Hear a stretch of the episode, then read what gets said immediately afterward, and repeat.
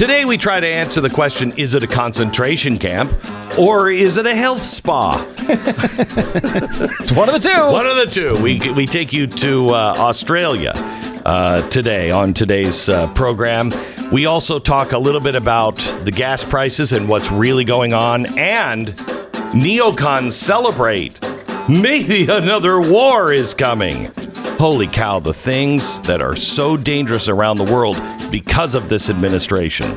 You'll uh, hear throughout the program Glenn butcher the web address for merchandise. Uh, we thought maybe give it to you the right way, right here. GlennBeckMerch.com. GlennBeckMerch.com. That's not what I had. That you didn't give that to me until late. That's true. GlennBeckMerch.com. The code is Glenn20 if you want to save 20% off of, uh, I don't know, that Merch. person who loves America, their Christmas present. Yeah. Uh, go there. Check it out. GlennBeckMerch.com. Code uh, Glenn20. And you can save right now special 25% off your Blaze TV subscription at blazetv.com slash Glenn. Code Glenn25. You uh, you need the uh, "Let's Go Brandon" sweatshirt. I'm just saying, every good love America loving uh, red, white, and blue blooded person needs "Let's Go Brandon." Amen.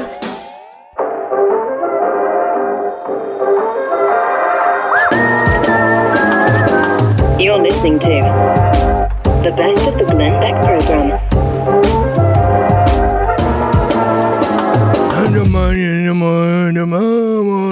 Hang on, I need the I need the music for the president of the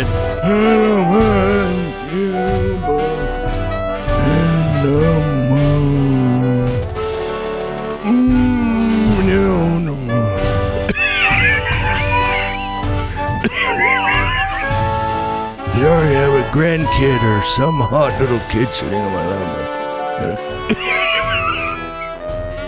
Biden came out uh, last week. Okay, enough. Biden came out last week and talked about um, the uh, supply chain and said it's not going to be a problem. Well, let me just tell you the Food and Drug Administration is now warning that the supply chain bottleneck is threatening the availability of over 100 pharmaceutical products. According to the website, the agency has asked manufacturers to evaluate their entire supply chain, including active pharmaceutical ingredients, finished dosed forms, and any components.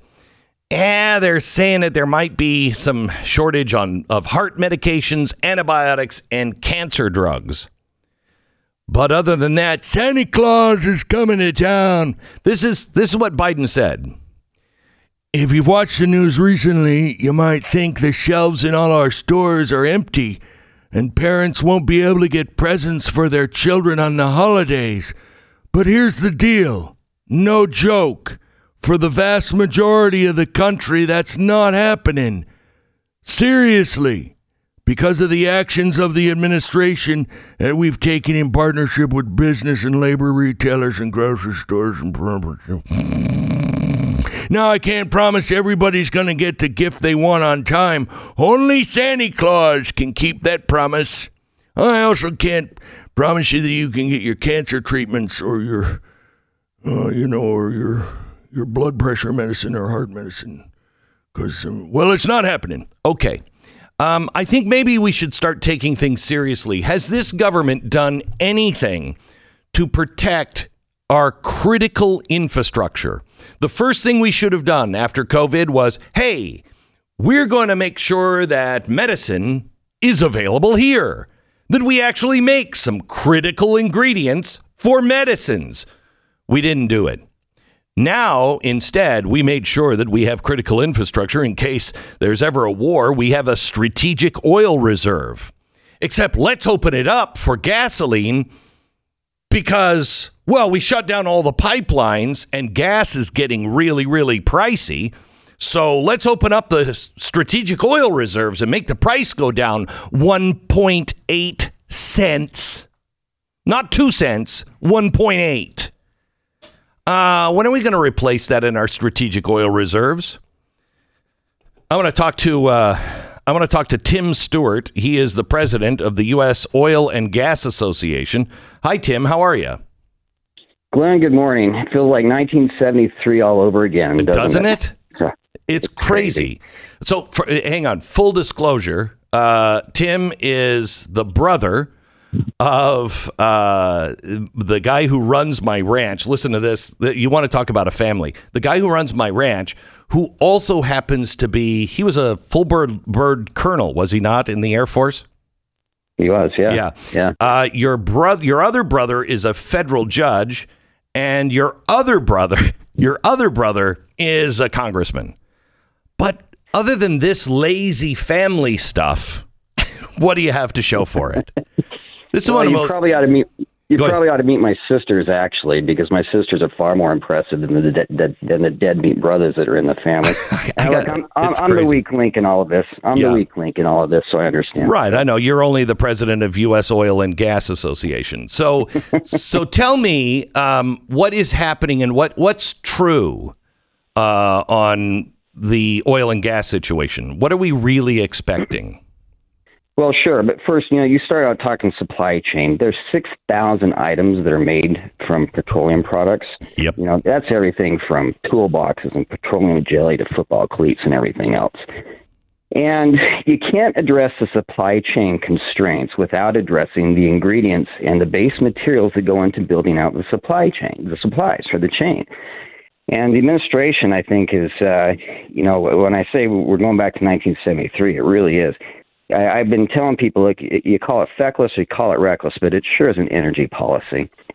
Glenn, what you have is, uh, I, th- I think you have a, you- a situation where people, energy policy is being dictated by people who haven't driven themselves to work for years.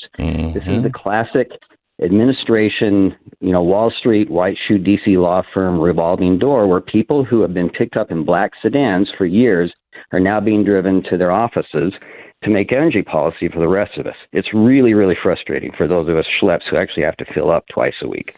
So, can we go back to where you started before we go to gas? Let's go back. the The products that are made from petroleum.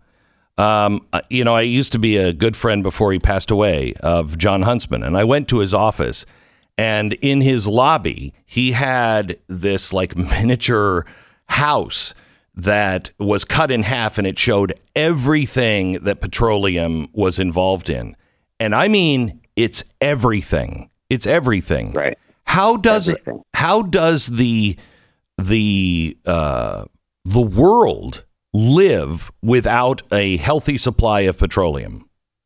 Well, it's you know it's not just gasoline, and that that I think is where the administration really uh, misses the mark. Is is they think well we can drop two cents from actions that we did or didn't take, and boy look how great we are. But the reality is is anybody who is waiting for anything to be made or is trying to make anything relies solely on this base material, of which we have in absolute abundance across the world, and particularly in the U.S. And yet, for whatever reason, this is sort of that, that ideological approach that if it is something that may or may not contribute to a carbon footprint, then it's bad. And that's the whole problem, I think, is, is you have this administration, you have this confluence of events where administration arrives at the same time as demand is starting to increase after COVID.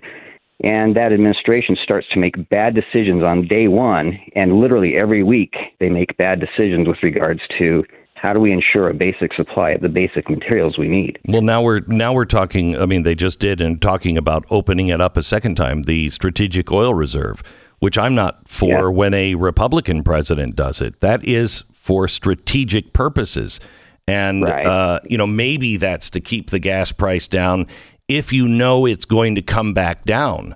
But with this administration, if they continue to follow what they're doing, gas prices or oil prices will not come down. They'll get higher and higher as they squeeze even tighter and tighter on these companies. Am I No, right? you're, you're, you know, you're exactly right. And if I could, just for a second, you know, the, the administration opened up the Strategic Petroleum Reserve in, in response to being told no by OPEC. You know, they went to OPEC and begged, please increase production. Well, no, we're going to keep it at what we had planned. They, OPEC told them. And so the administration came back and said, well, we need to show we need to do something. So, uh, let's see, what do we do? Let's dust off the old Marxist playbook that was used by Venezuela. Let's, one, accuse industry of being a cartel or colluding for, for higher prices. And two, we'll, we'll drop more out of the strategic petroleum reserve. Some perspective 50 million barrels sounds like a big number. Reality is, Glenn, that represents one half of one day of global energy consumption. It's less than two and a half days of U.S. consumption. But the White House wanted to say, look, we're releasing 50 million barrels because it sounds like a big number, but compared to global crude consumption, it's it's a rounding error. It's tiny, and the markets laughed it off. You know, within six hours, the price of crude had actually increased. So, so it was. Go, sorry, go ahead. I'm I'm baffled myself. I just I, yeah, I, I I mean it is it is so obvious. Does do you think anybody believes that this administration is doing anything other than crippling the oil oil industry? I mean, do you have any research well, or anything that shows perception from people? Well, see that, and that's a great question. You know, we we sit and we scratch our heads. We we, we say, are they doing this on purpose, or are they doing this because they don't understand? And if they do it because they don't understand, then they're feckless. If they're doing it on purpose, then they're reckless. And that takes me back to my, my first point. You know, um, this series of bad decisions, and, and literally it's almost week by week. The reality is, is, is uh, you know, like I'd invite President, if I had a poker night, I'd invite President Biden to poker night because he is the worst poker player I've ever seen. he sends mix, he sends mixed messages all the time and every single day that goes to the markets and that's why the markets are are fluctuating because they can't figure out exactly where the administration's going. Well wait what what is the mixed message here on oil and gas? Great you know great question okay? So on one hand they say well you know we're going to do everything we can to to help consumers and then literally the next day they will take an action that will constrain industry's ability to produce the biggest the biggest subtle signal, Glenn, goes to Wall Street continuously. Uh, they will they're using financial rules. They're using the SEC, the Office of Comptroller Currency. They're using the FTC and others to send subtle messages to Wall Street to say, our policy says that you should not you should not invest in fossil fuel Correct. projects. And so it's really easy to send a bank examiner in to uh, a mid-sized bank and say, let me look at your portfolio uh, I see that you've got maybe 3% of your portfolio investing in, in uh, uh, fossil fuels. So, what do you, have you factored in the climate risk to that?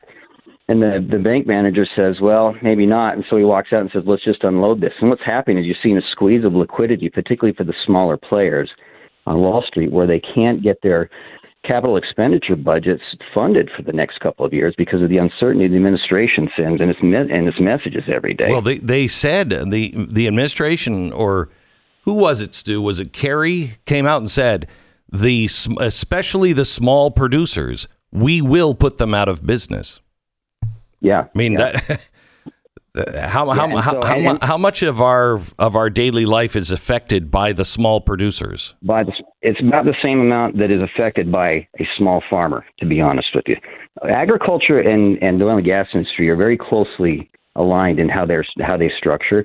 You have a few large large players in the ag industry, but it's the thousands and thousands of small farmers who actually make up the volume.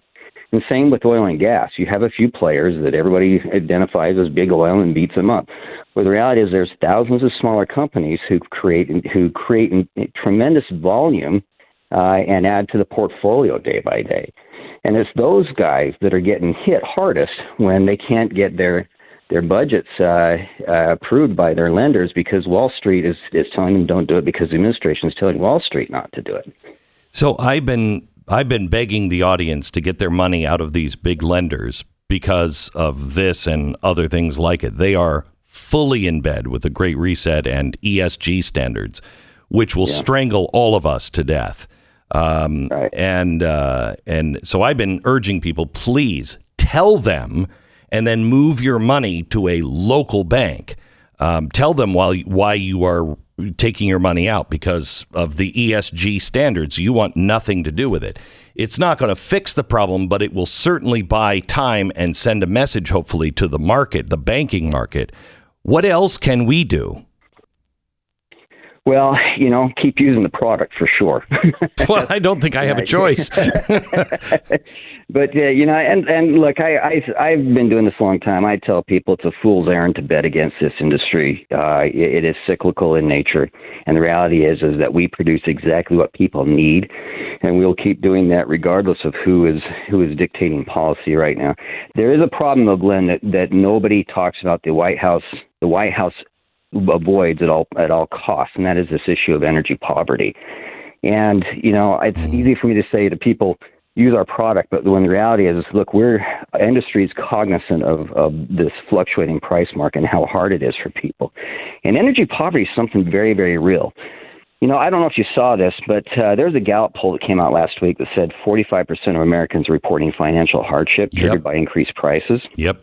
Seven in 10 lower American households are experiencing real hardship, and that's pushing millions of people back into what we're, what we're calling energy poverty. It's the, it, because you make rational decisions. Do I drive the 40 miles to the doctor? Do I do it on Tuesday or do I do it on Friday? Because I don't know if I can afford the fill up for the rest of the week. That's really concerning to us, you know. And uh, I, um, I'm from really, industry- I'm really concerned, very, really, very concerned, Tim, about this winter. I mean, there are a lot of people that you know use oil and gas for their furnace that are going to have to not not just say, "Do I go to the doctor?" but "Do I turn the heat up?" Um, Exactly. And that's, I mean, we are, we're. I don't think no one in the media and certainly no one in the administration is addressing this issue and they're pretending that it's not going to exist, but it is. It's already here. Right. And so, you know, if people say, well, what would you tell the administration to do? Glenn, I say, I would say, if, if I were to tell the president, I'd say, look, whatever you're going to do, don't do it. In fact, I need you to stop trying to help anymore. The biggest help you would do would be is to go back and undo what you've done since January. And when I said, you know, I'm earlier, he's a he's a lousy poker player. All he would have to do to send a signal to the Saudis and the Russians, uh, if he were to stand up and say, instead of I'm going to release money or release oil out of the petroleum reserve or something else. If you were to stand up and say, I'm going to sign an executive order that removes all unnecessary regulatory impediments to industry and get us back to where we were two years ago, that would send an incredibly powerful mar- uh, market signal. And I, I guarantee you that prices would drop rapidly over the next few weeks, and those Americans would be able to afford it. Tim, a couple of quick questions for you. When Barack Obama uh, stopped the drilling, uh, the deep sea drilling uh, in the uh, Gulf of Mexico, I remember uh, talking to oil experts, and they said those things are on long term lease. You get rid of them, it's going to be a long time before they're able even to come back, and you just don't build a new one quickly. Can we reverse this? Is there going to be damage done in the next three years that is irreversible? Well, so give, give it to some perspective, when Obama took uh, office, uh, the the federal oil and natural gas production was about 24 percent, or sorry, about 36 percent. Uh, when he left, it had dropped uh, down to about 24 percent, and natural gas had dropped to 13 percent. And a lot of that is reflecting on not just the offshore, but also his onshore constraints. And uh, essentially, they devalued the federal oil and gas asset Yeah. to where it is almost worth nothing. The industry is very, very reticent to, to try and pursue any federal onshore leases in particular. Uh, it's just not worth the regulatory risk. Right. Know, locking up the capital for 16, 17 years. Um, one last uh, one last thing. Do you have any idea of what you think? I think gas is going to be. I mean, it just hit five dollars a gallon in California this weekend. Any idea what we could be facing in the next few months? Well, you know, a lot of that is so there's so many unknowns. I mean, with that COVID variant had caused a much greater uh, drop in, in crude prices than anything Biden did. Uh, but we imagine we're seeing production inventory start to stabilize. Um, from industry's perspective, we don't like oil that's in the eighty dollars a barrel. It's too know. it's too uh, difficult for us, and so we're doing everything we can to to get production up to where it needs to be, despite the federal. Uh, intervention that's there to keep us from doing that. We're hopeful we get down to Americans can get back to work and, and do what they need to do. Tim Stewart, president of the U.S. Oil and Gas Association. Uh, thank you for being on with us. God bless you. Yeah, it was great. You bet. Thanks, man. Talk to you later. This is the best of the Glenn Beck program. And don't forget, rate us on iTunes. This is the Glenn Beck program. Um, Stu and I were just talking off air about the metaverse. And believe it or not, the metaverse is coming, and we're going to be talking about it uh, beginning next year. Uh, but you ready for this? Land prices, land prices in the metaverse, they're now going for as high as $6 million for a piece of land that doesn't exist. And I'm trying to get my arms around this uh, and find a way to explain it um, because it is going to be a factor and it's going to happen much faster than anybody thinks. Uh, and you need to be prepared to to understand it because if you're not going into the inner um, the metaverse, I guarantee your children will, and it will become one of those. It will become something as as essential, and I say that with air quotes, as essential as a smartphone now. Yeah, because I don't like this version of the metaverse. Yeah, which is where we just stare at our phones and, and Don't live talk to each other. Yeah. Right. I don't even like This that, is- let alone Yeah. what this could be. Well, let's go back to the real universe, Hmm. the the actual one where there are yet some consequences. Um, Chris Cuomo, the Fredo of the family, was put into the little boat and taken fishing by CNN this weekend. That's nice. Yeah. Nice little trip Well- out to the water. Yeah, I should see The Godfather. Anyway, um, so Fredo is out on the boat, and um, when they come, when you know the guy who took him fishing comes back and goes, "I don't know what happened. He was uh, lost at sea along with my shotgun." Anyway, um, they don't say what Fredo did to finally get him fired. This is a really interesting part of Yes. the story. Uh, obviously, we all know what Cuomo has done that should have gotten him fired. Correct. You know, everything from helping his brother to completely failing as a host, uh, to lying to the network, to lying to his own audience, to previous sexual harassment allegations that Correct. were confirmed basically by Chris Cuomo himself. Right. All of those things did not Right. rise to the level for uh, nope. for CNN to do anything. Now, eventually they did suspend him, and they suspended him based on I think a couple of things. One, there were uh, there was some additional information that came out from the state of New York, and we co- covered this a little bit last week. Probably the worst part of this was he was actually targeting one of the women uh, and calling sources to get information on one of the women. But that still wasn't bad enough Still wasn't for CNN. enough. Right. Then he also was outed as lying not only to the audience but but to the network itself. So it's one thing to actually break every journalistic piece of Mm-hmm. ethics that's ever happened in the history of mankind where even their own Jake Tapper himself came out and said no journalist could possibly think this was okay. This is back in May and they Mm-hmm. still didn't do anything.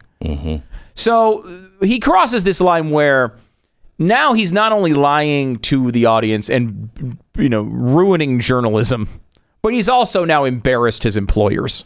So- and that's hard. uh, Brian Stelter uh, came out and said on Saturday uh, that Cuomo had, quote, caused so many headaches and many staff members at CNN were very unhappy at their decision. This is fascinating because number one, Stelter said earlier He'll be back in he'll January. be back in January. He was the one person who was really kind of on the optimistic Cuomo train here Mm-hmm. that he might actually be back. There's a lot of reporting that he was done with Zucker because of have. the embarrassment. he might have had a crush on him. Maybe he was thinking maybe somebody will grab my butt. I I don't know. Some people like different things. Yeah. We do have the Stelter uh, quote, by the way. It's, it's a this is clip uh, five. Uh, listen to this.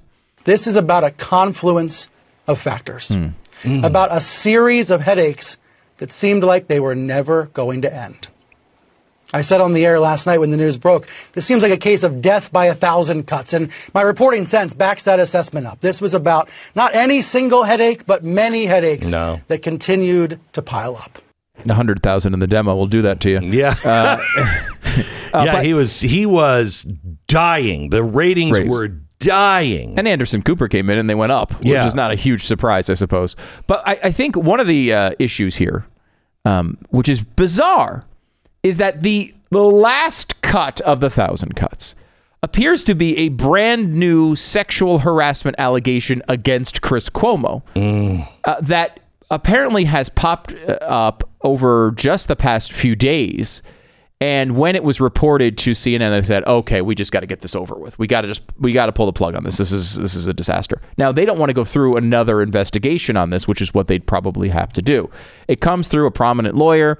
Uh, we don't know any of the details really yet. Although the two things that we know is that um, she's remaining anonymous, and that it seemingly was pre 2013.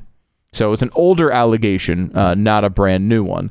Well, how old were you when you were in 2013? 2013. It seems like ancient history. Yeah, actually, I will say it does feel like ancient history for other reasons, but Yeah, not for an allegation like this. So this this is coming from the woman who is representing the health policy advisor in Cuomo's administration. Mm-hmm. So that that lawyer was approached by this new person that said, "I can't take it anymore." Yes. I'm watching him on TV saying these things. This is just like last week or the week before, and I cannot take it anymore. And went in and filed. And she's like, "Look, I just I don't want I wasn't any gonna do anything. attention. I don't mm-hmm. want anything. I just can't take his constant lies and his imaging of himself as a saint." It's interesting that that has been a common trigger for these allegations. You know, it's one thing to go up there to, to apparently just sexually harass people, but it's later on you kind of have that uh, instance where the host is saying something on television and you know the, the the victim, the alleged victim, is sitting at home and hearing, "Wait a minute." This is the same thing we heard with Don Lemon, right? Don Lemon ha- had this incident I mean, reportedly with, or you know, allegedly with this guy at a bar. I don't think it's alleged. I, I, I mean, there's all kinds of people that were there. he's denying it. that so back it up. uh, there, but yes, but there are there are there does seem to be a significant amount of evidence that at least the event occurred. I mean, Yes. some of this other allegations on the side of that, it's hard to know, but at least that the event occurred in some form. Yes. Anyway.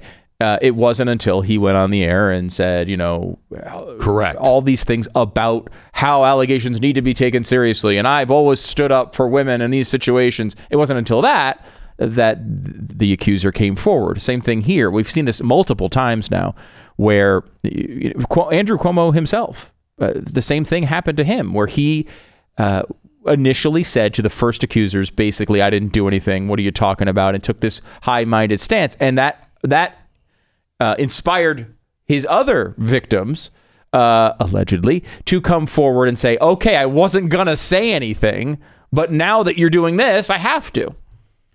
Which is an amazing and, and, and is so utterly predictable when you know the Cuomo's characters. I mean, I'm at the point, Glenn, I'm not going to have anybody to talk about anymore. They're all getting fired. I, It is a 100% unemployment rate, as the Babylon Bee said. In the in the Cuomo household, it's worse. It's 100% unemployment. It is. It's sad. I mean, I, I feel like I. What am I going to do? I've based my household budget on Andrew Cuomo and Chris Cuomo merchandise.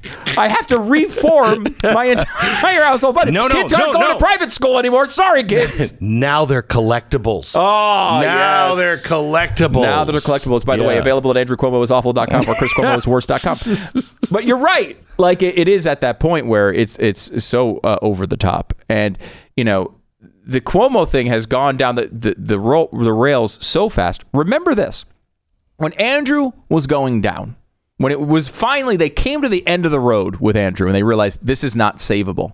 One thing they did was to leak to every media source covering this before it happened. So it was in all the initial stories that Chris Cuomo actually was the one who pushed Andrew over the over the edge and said, "You, you must resign. It's time." Mm-hmm. They tried everything they could to save the secondary layer of Cuomo's from the fall of the first layer of Cuomo's, and they were unsuccessful in doing it. It- it- Chris was so out of control and so, acted so poorly throughout all of this that they couldn't even save him This is a- after uh, losing Andrew. I think this is a really good development. Look, they say that, you know, CNN wasn't affected. CNN was greatly affected, greatly affected, not only in their credibility and exposed who they really are, because they still have Don Lemon and they have, uh, what's his name? Jack. Uh, you know, Jack. Uh, Jeffrey Toobin. yes, Jeffrey Toobin. So, uh, How did I? So anyway, uh, they still have Toobin and they still have Don Lemon. so they really they are they haven't changed. But the key is Andrew Cuomo, or I mean uh, uh, Chris Cuomo, had lost so many viewers. None of us are counted in that. Lo- I don't know of a soul in this audience was like, you know, but I really liked Andrew Cuomo. I was watching that show no matter what anybody says. Yeah, no. That is hardcore CNN zombies. Okay. And uh, he, th- that audience was going away, went away, went away. That's a good thing. That hmm. shows that even the hardcore people are like, okay, okay. I mean, I've hit my limits here. I've hit, I've hit rock bottom. Yeah. I think I'm going to stop drinking this Kool Aid. It is. I think. I think it's a positive. I. I you know. I.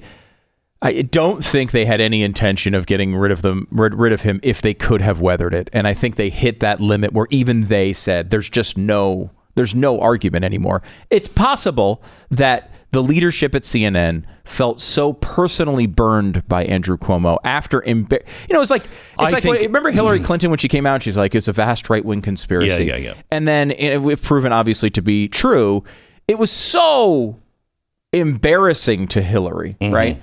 And everyone said at the time, like, I can't believe she's going to stay with him just because of that. I mean, It's just Mm-hmm. she, she made he made her go out in public and uh, and defend him with what he knew was a lie. And that is, I think, part of the thing. I with- honestly here. think that they would have fired him if it was that before this. Hmm. This is good. Now this, right. It's too much. I yeah, it's just I can't. I what else is there going to be if we ignore this one? What else is coming next? I think, and you listen to to Stelter's commentary on it. Uh, he's right. I think. I, Yeah, that's I, the I, first I do, time. I do think he's right Yeah, on the analysis time. there. They were so overwhelmed by his terrible behavior over such a long period of time. They eventually hit But- their wall. Any But for the- normal journalistic organization would have hit it on day one. oh yeah, yeah, yeah. But they, it took Yeah. them a year and a half. No, and- he hit the. He's like a crash test dummy that just put the car back into reverse, backed up, and slammed against the wall over and over and over again. In front of like GM's like, okay, all right, enough. This is the best of the Glenn Beck program.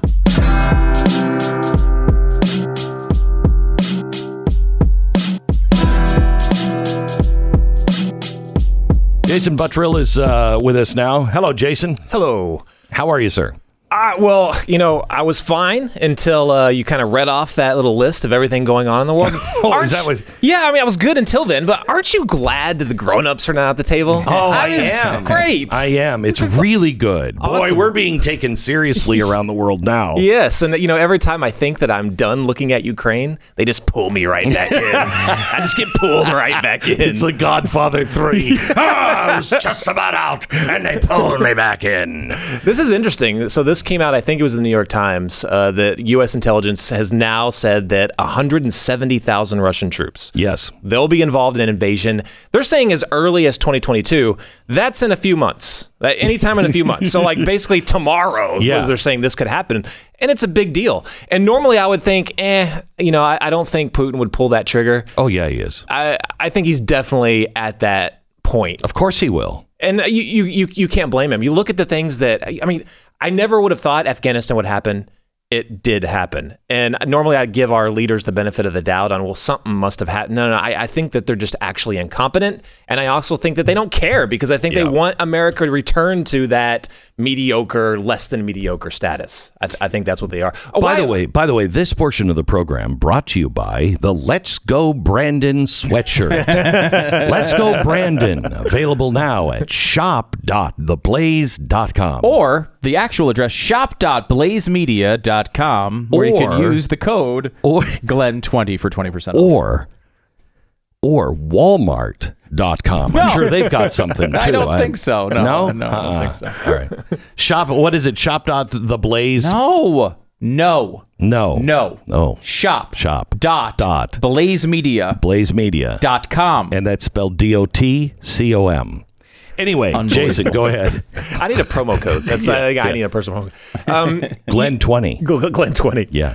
Um, you look at some of the things that they've done that have completely undermined our ability to just even keep stability without having to send armed forces. Things that we would not do if you were being serious. Things were done in the Trump administration, but he never got credit for, like green lighting the pipeline that would completely circumvent Ukraine, Nord Stream 2. Yep. We were like, why is he doing this? Like, what is is is he working on some other kind of backroom deal? Like, like if Trump would have done this, they said, oh, you know, he's, He's working with Putin. the Russians. Mm-hmm. working with the Russians. Putin's bought him, you know. Yeah.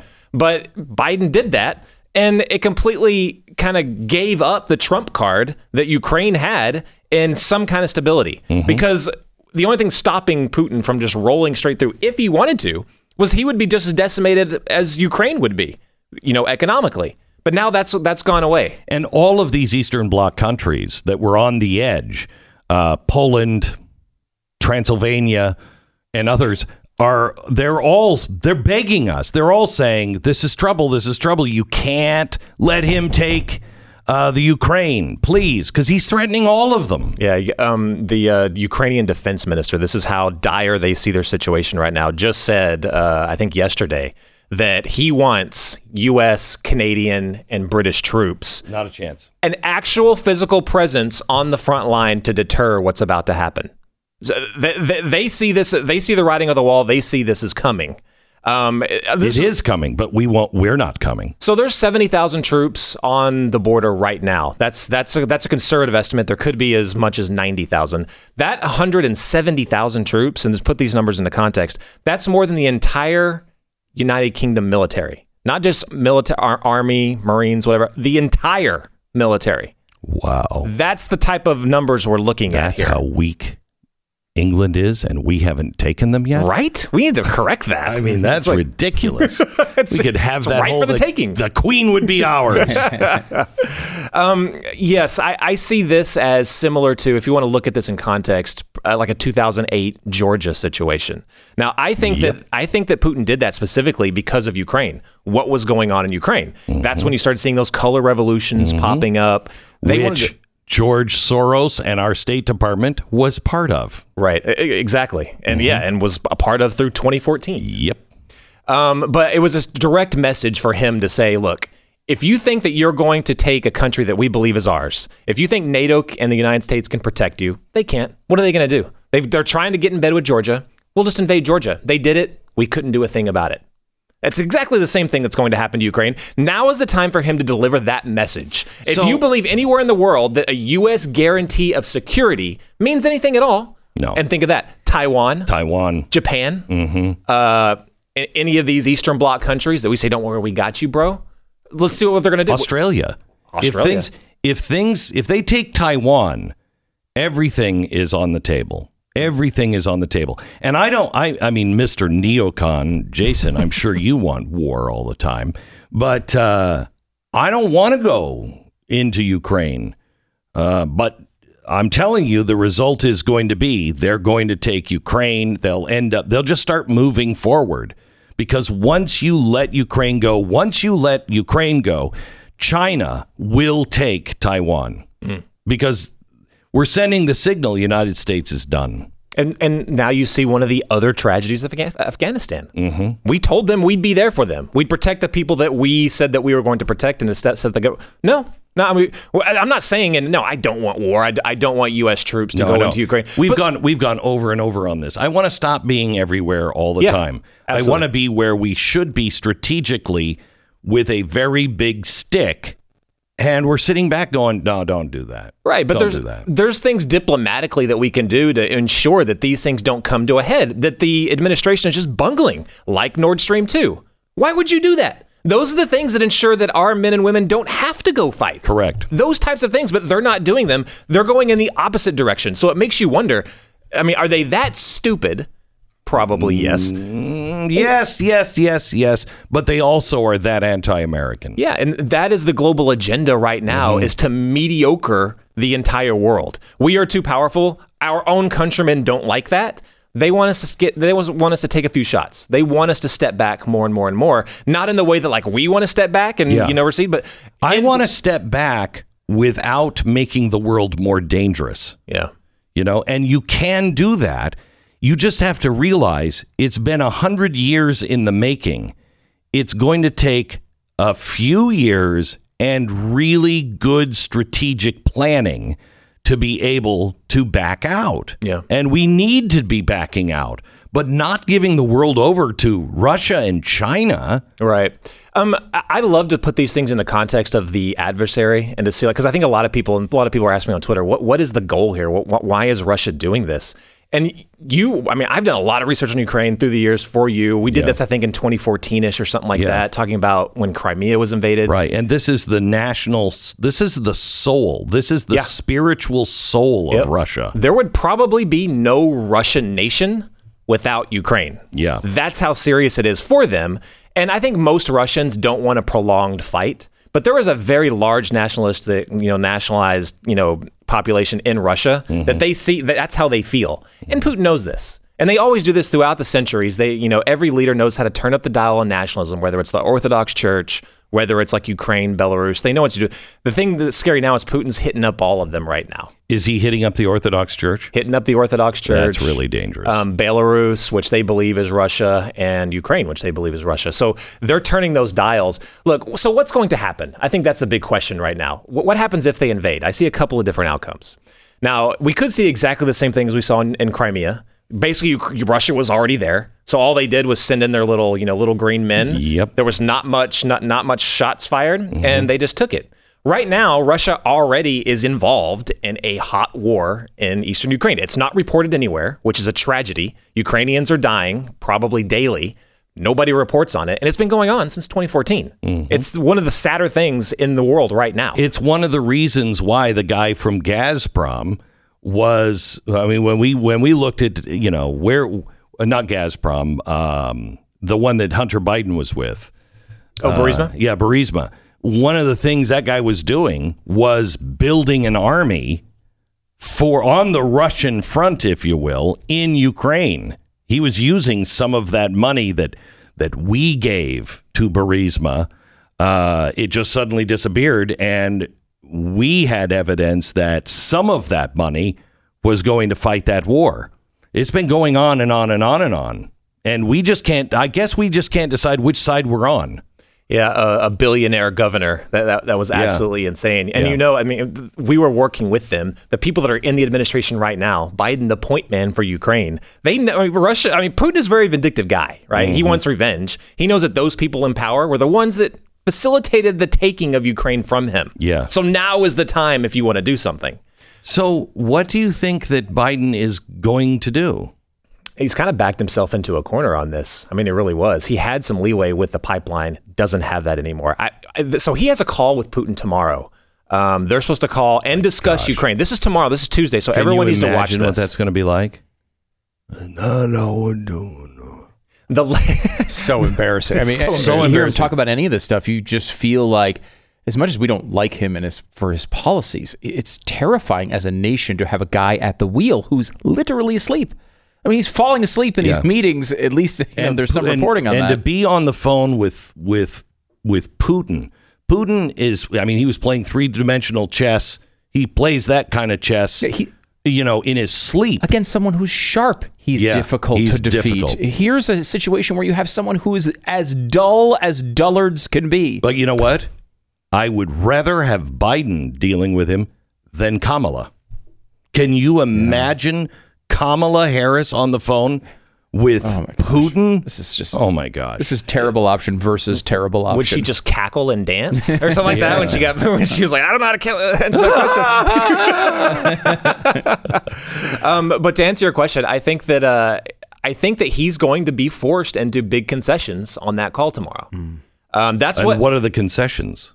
I know that they don't want any kind of NATO involvement in Ukraine whatsoever. That's a big red line for him. He's going to have to back down, or hopefully he can convince the rest of NATO to back down. Well, if he backs down, if NATO decides to back down, does he still go in and take Ukraine? Yes, I believe he will anyway. Oh my gosh, well, then why I mean, they basically already control it, but the, the, the, the final step will just be, and this, I think the best case scenario is he just moves his troops into eastern Ukraine, formally annexes, and waits for his next, you know, move further into Ukraine. Yeah, uh, all he has to do is really go and sow the seeds of chaos in Ukraine. I mean, that's that is the playbook of the former Soviet Union. and then he can just go in with his tanks and saying, "I'm just repatriating and I'm just trying to keep the peace in Ukraine because Yeah. it's so out of control." Right. Yeah, and, and I say best case scenario. That that's only best case, not for Ukraine, but best case for the immediate, you know, no bloodshed scenario. Um, that that happens, and it's it's like it's a Ukraine, it's a Crimea part two. So then let me take let me take you to the next uh, phase. That happens first. Now let's go to Jeddah. So let's say he goes in and uh, he just annexes Ukraine, and we do nothing, and NATO does nothing. What does that tell China? It tells them exactly what they learned from Afghanistan. That a U.S. guarantee in Means them certain areas means nothing. Threats mean nothing. Um, and the Taiwan thing is a whole lot larger, I think, for the immediate. Taiwan is a knockout punch for the Western world because they are the number one maker of chips. China is number two.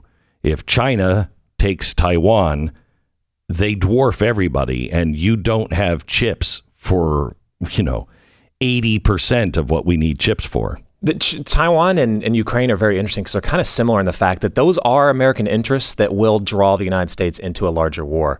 I'll explain as quickly as I can. But the last time someone went after the middle part of Central Europe, uh, Ukraine, those other countries, the United States have, has gone to war to fight to make sure they don't control that area. Um, it's one of the largest resource areas in the world that can challenge the United States if one that, that- that's what brought us into World War One, World War Two, and the Cold War because of that. So that's a prelude to something larger. And Taiwan is the same thing. Whoever can, if China controls Taiwan, they're going to move on and and try to take over the Pacific. You and I that is U.S. interest. You and I have talked about this for years Hmm. that the ground is being laid for World War III, the next global conflict. And we're seeing it right now. It is Ukraine and Taiwan. It's those two that are going to play, a, or I should say, Russia and China. That is the Axis power yeah. and uh, and uh, I think they think the time to do it is right now. And I, I, quite honestly, I think they're right. I have no. Do you have faith in the leadership at the uh, of the Pentagon? No. No. I mean, I would not put my son in the military now. No way. No way do I want my son in the military if that's the leadership. We'll get them killed. Mm-hmm. Get them killed. So I have no faith in the administration. I have no faith in the Pentagon, and I think Russia and China know that because they it's we are absolutely a paper tiger right now. Yeah. So, Iran, one last thing. They're now saying they want a better deal than what Obama gave them. And remember, Obama just flew a whole bunch of money and landed it and, and put it on a pallet there at the airport for them. and gave them a deal that was time gated so they can still pursue a bomb if they wanted to, while at the same time do whatever they want with rocket technology, do whatever they want with funding all these different militias to overthrow countries like Hezbollah. Um, yeah, they want a better deal than that? That's insane. I, I, if I was the president, I would just step away from the negotiating table and then reinsert. But what is he going to do? Always you know that's what they want uh, right after he became uh, right after the election he reassigned a, a large iran you know table of diplomats to start pursuing the the deal again It is like with it's friends insane. with friends and presidents like this, who needs enemies?